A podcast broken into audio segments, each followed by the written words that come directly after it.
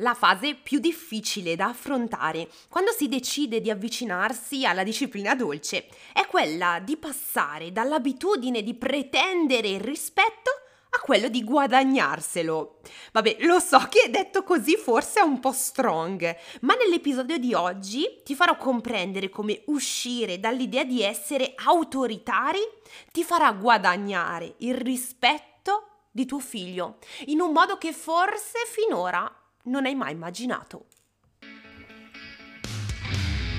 Io sono Elena Cortinovis, educatrice, pedagogista e convinta sostenitrice della disciplina dolce. La mia voce ti guiderà anche nei giorni in cui essere genitore è difficile come una montagna da scalare a mani nude. Non mollare la presa. Ascolta il mio podcast. La figura dell'adulto fortunatamente si sta evolvendo, da adulto autoritario che impone il suo volere con la paura, ad adulto autorevole che assume un ruolo leader, leale ed empatico. Wow, che parole meravigliose, fantastiche, ma qual è la differenza tra questi due stili educativi? L'autorità si impone, mentre l'autorevolezza si costruisce. Per farvi comprendere un pochino meglio questa differenza, vi darò anche una specifica e un approfondimento un pochino più teorico rispetto a come vi ho abituato in questo podcast, ma ci tengo a darvi anche le basi teoriche per riuscire a comprendere e a far vostro il valore dell'autorevolezza in ambito educativo. E quindi partiamo un pochino facendo un passo indietro. Il termine autorità, che deriva dal latino auctoritas, fonda le sue radici su un modello gerarchico strutturato in piramide. Quindi immaginatevi una piramide come quella alimentare, ma eh, relazionale, dove il capo ricopre il vertice più alto, il capo è in cima e al di sotto del quale ci sono, in ordine di importanza, tutti gli altri. L'autorità del capo, in questo caso, deriva dall'assegnazione di un ruolo. Tu sei il capo, immaginatevelo, tu sei il genitore. Una carica che serve al sistema per poter essere funzionante. Quindi fino a qualche anno fa il genitore era capo in modo tale che la famiglia potesse funzionare. E questo capo ha nelle sue mani il potere direttivo, gestionale e organizzativo. E insomma la mente. E i suoi sottoposti sono le braccia, i suoi collaboratori, coloro che lo aiutano nel lavoro e gli facilitano le incombenze di tipo tecnico o relative a questioni che richiedono una preparazione particolare e specifica.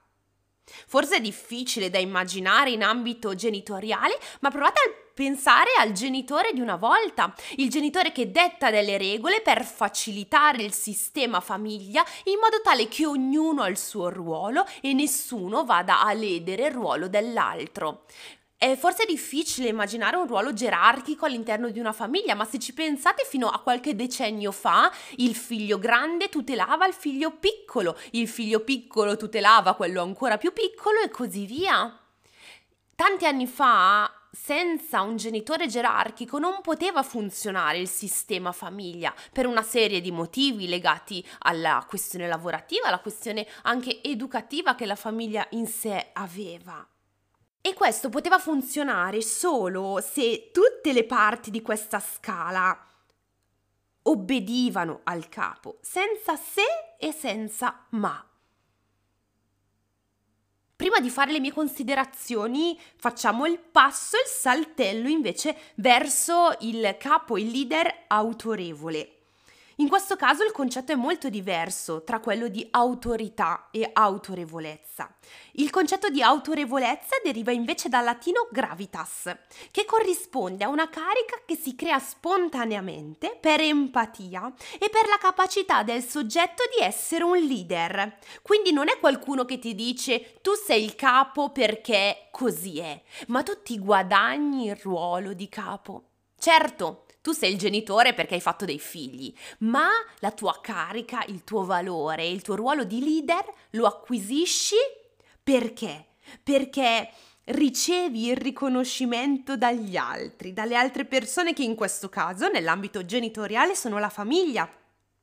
Qui non si parla di sottoposti, qui si parla di altre persone che accanto a questo leader sicuro si sentono protetti, difesi, tutelati e fiduciosi di ciò che lui fa. Perché ciò che il nostro leader sicuro fa non è solo fine a se stesso, allo stare tranquillo nella sua zona di comfort, ma per migliorare gli interessi di tutte le persone che gli ruotano intorno. Forse questi concetti sono complessi dal vederli in ambito genitoriale, perché noi stiamo finora parlando di concetti di autorità e autorevolezza in, am- in un ambito un pochino più generale, nell'ambito della società, magari pensate all'ambito lavorativo, dove il capo è il capo perché? Perché è, è nato come capo o perché gli altri gli hanno dato questo ruolo. Il capo si è guadagnato il rispetto e la fiducia dei dipendenti oppure l'ha preteso e lo continua a pretendere?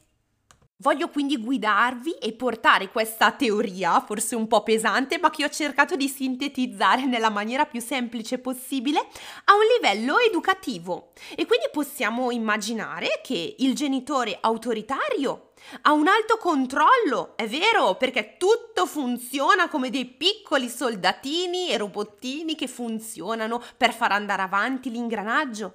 Ma ragazzi, ha un basso supporto Dona importanza all'ubbidienza, al rispetto delle regole, ma non scende a compromessi. Queste regole non le spiega. E a volte ricorre a metodi coercitivi, a punizioni e a premi per farsi rispettare.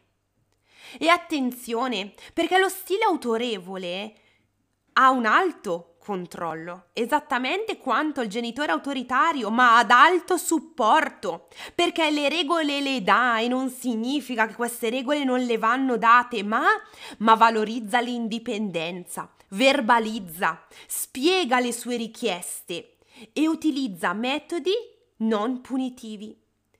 Che obiettivo ha il genitore autorevole? Ha l'obiettivo di puntare all'autonomia, fa valere l'autorità rinforzando in modo coerente le regole e aspettandosi comportamenti maturi e responsabili perché?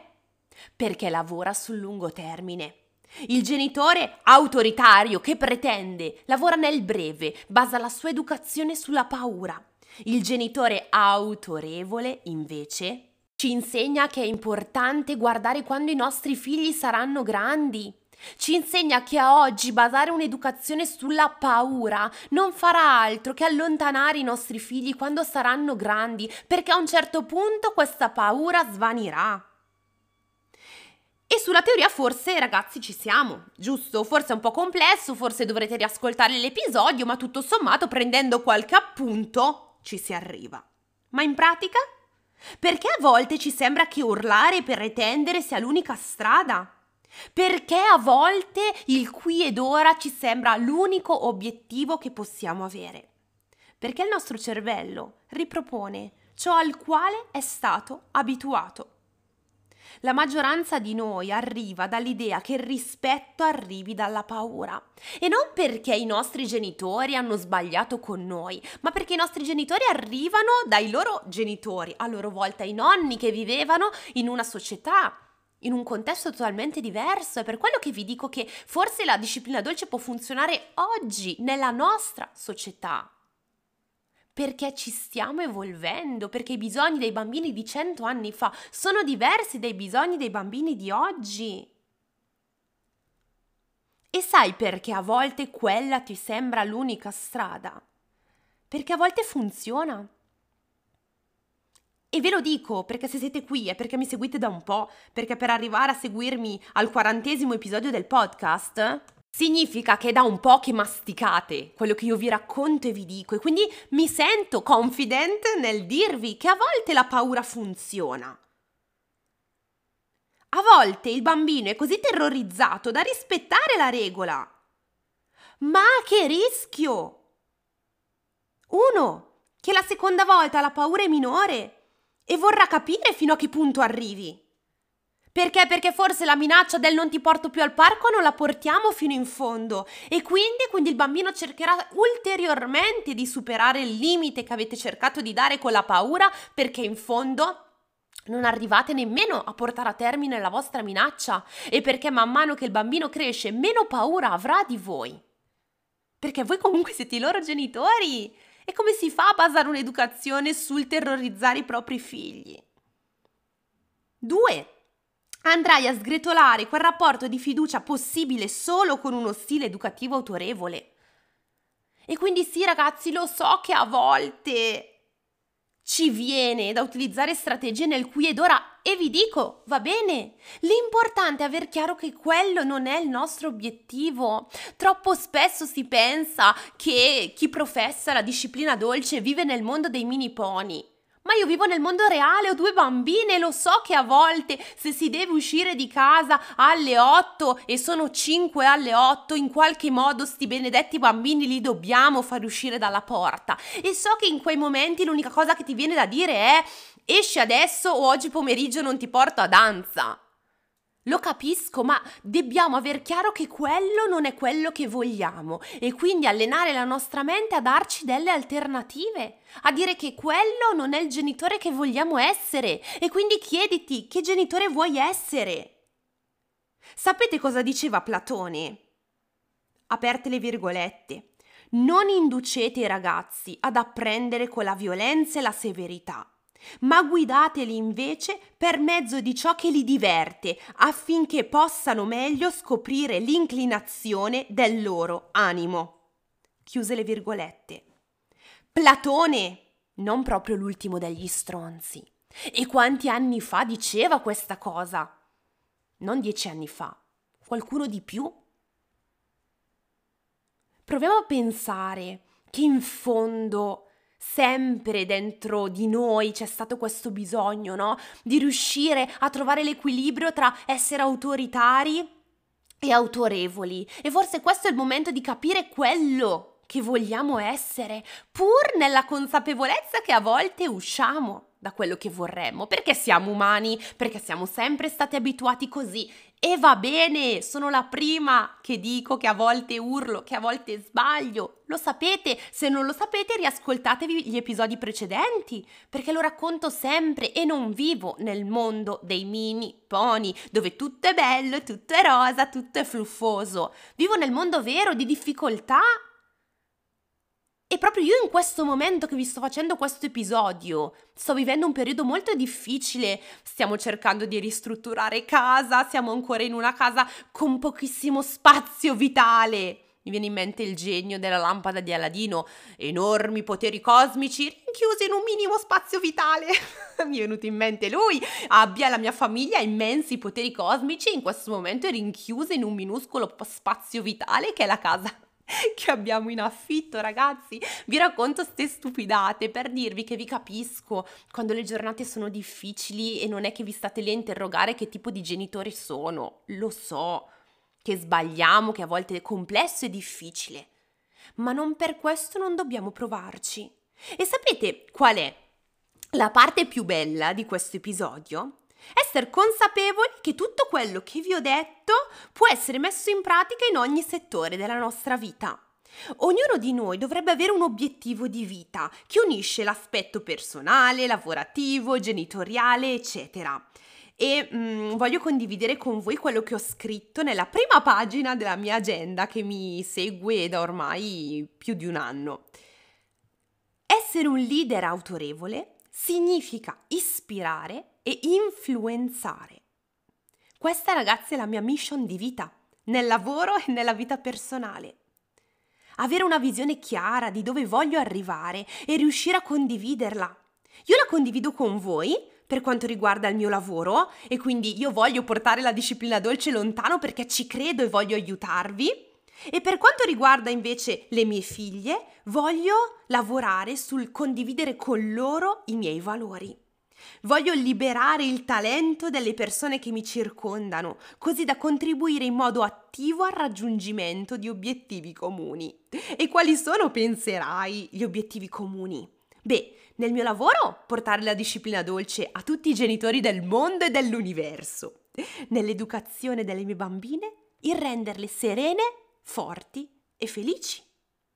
Solo avendo chiaro questo, potrai uscire dal loop di urla e minacce che vedi come unica opzione possibile. Ovviamente, tanto allenamento, tanti errori, ma sappiamo già che l'errore ci fa crescere, quindi va bene anche sbagliare ogni tanto, ma soprattutto avere obiettivi chiari di vita. E quindi io adesso ti chiedo, qual è il tuo obiettivo di vita? Farti rispettare senza se e senza ma? Oppure farti rispettare con dialogo, ascolto e regole sicure? La risposta sta a te. Io sono pronta ad ascoltarti. Lo so che questo episodio è stato forse un po' forte, forse ti farà anche pensare, mm, aspetta che lo riascolto perché forse non sono d'accordo su tutto.